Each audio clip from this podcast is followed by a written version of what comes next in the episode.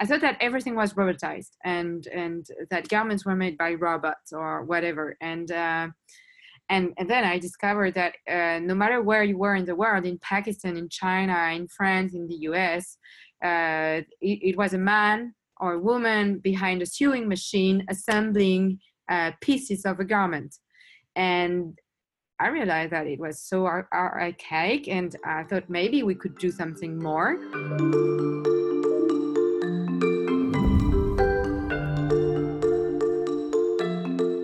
Visits to the local tailor aren't as common as they once were. The focus is on mass produced garments that ideally fit our body type as best as possible. We are short, tall, slight, and large, and clothes require complicated adjustments to fit a diverse population. But though designers and tailors are working hard at major clothing companies, also at other suppliers such as the military and sports sectors, they're working without the customers to measure. In this edition of Uptech Report, I talk with Audrey Bergenthal, the founder and CEO of Euveka, who realized that the industrialization of clothes had only occurred at the production end, not the design end.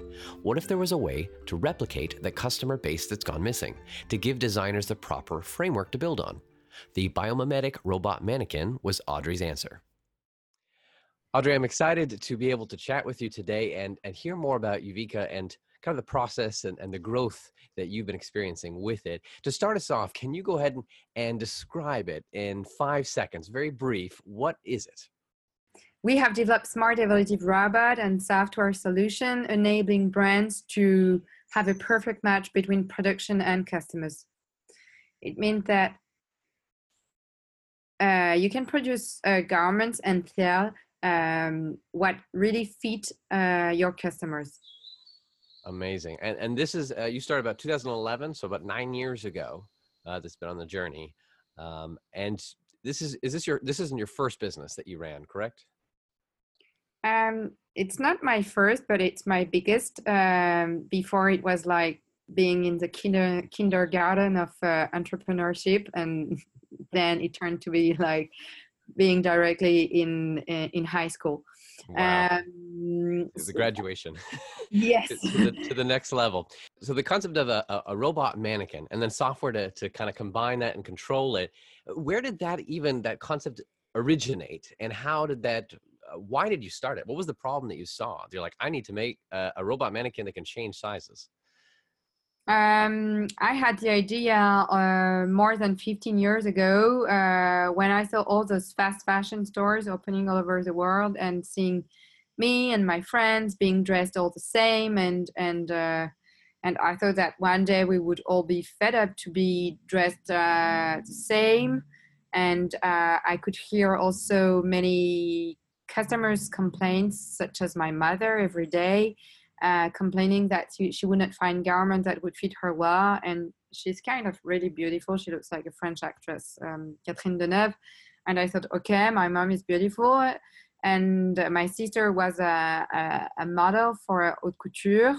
And she could not get dressed as well because in, in Europe, clothes are very are made made for small people we can say so and um, and i thought okay they are beautiful how does the rest of the world do that was a bit stupid, but but I said, okay, if, if, if beautiful people cannot get dressed, what happened to the rest of the world?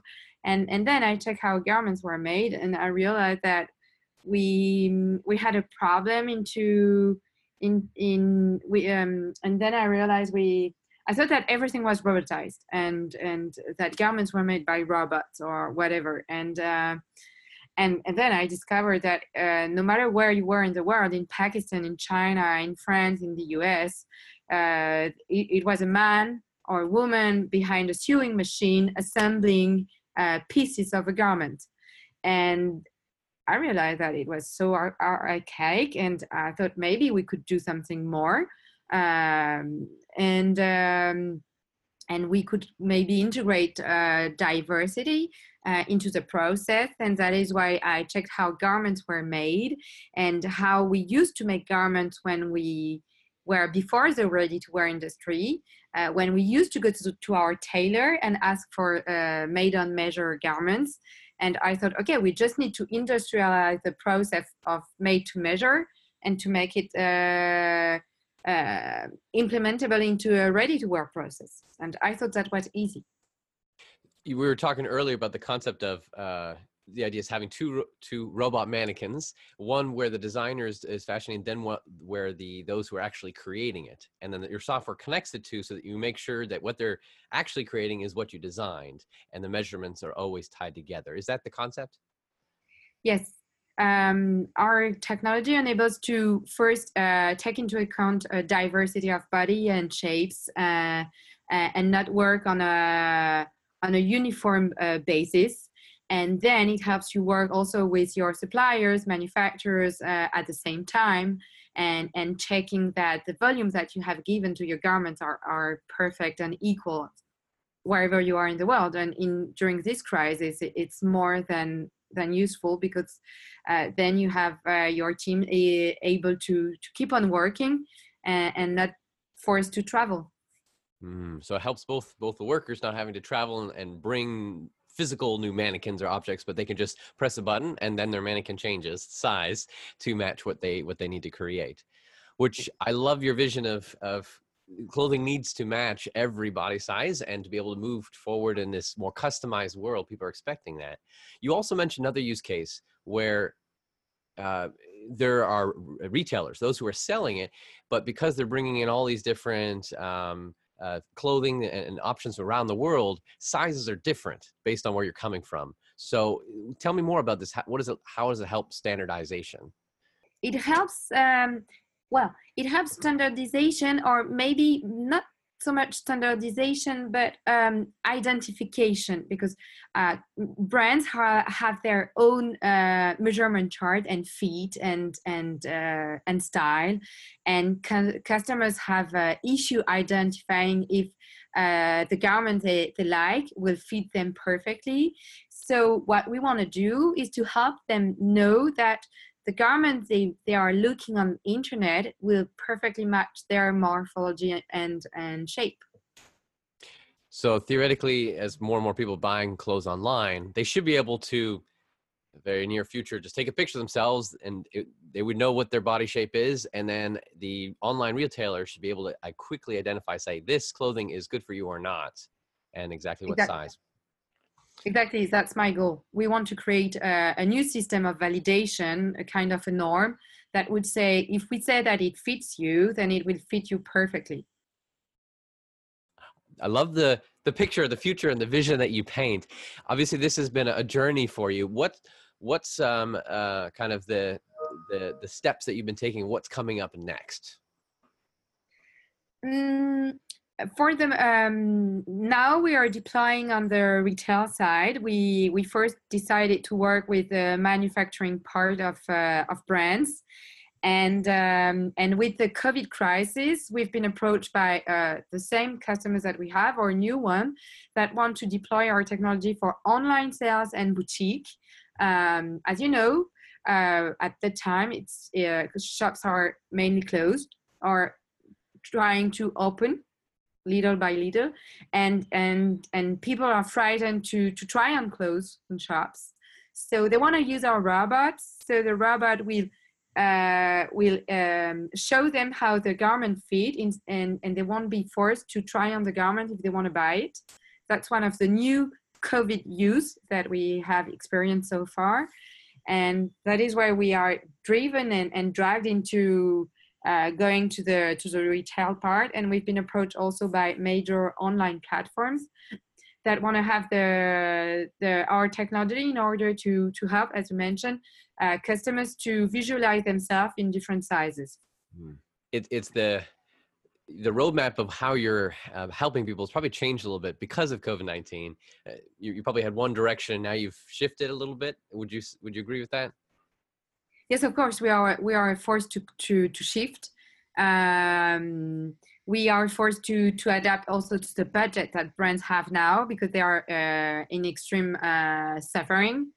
And and uh, that is why we are trying also to to to lower our price and help them still make a change and be able to to to to go through this uh, terrible time and and and have them also deploy in, in new new steps where we were for, uh, uh, initially not ready to do it, but in the meanwhile of the the lockdown, we we work on that, and and we should be ready uh, pretty soon to deploy for online and and retail.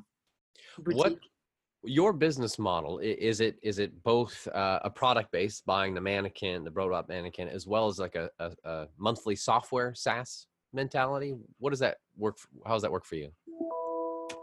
Um, we have a rental offer. It's uh, it's all about subscription. We engage the clients with uh, with the standard offer uh, composed of the robot uh, uh, software license and maintenance service. And and we engage them um, from minimum one year to three years depending on how much they want to pay each month. And uh, it's a way for them to to be uh, um, not burdened by the investment uh, in uh, in their uh, economics. And and uh, and as they want more um, as they want to have uh, many units of robot um, it it's faster for them and easier and and uh, and less painful uh, to have subscription uh, uh system.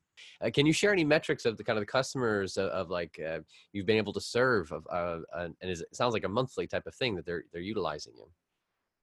Um, it's a very beginning. Um, we we had a rude interest from uh, the press as we won the CES in 2019, but we were not into the sales uh, phase.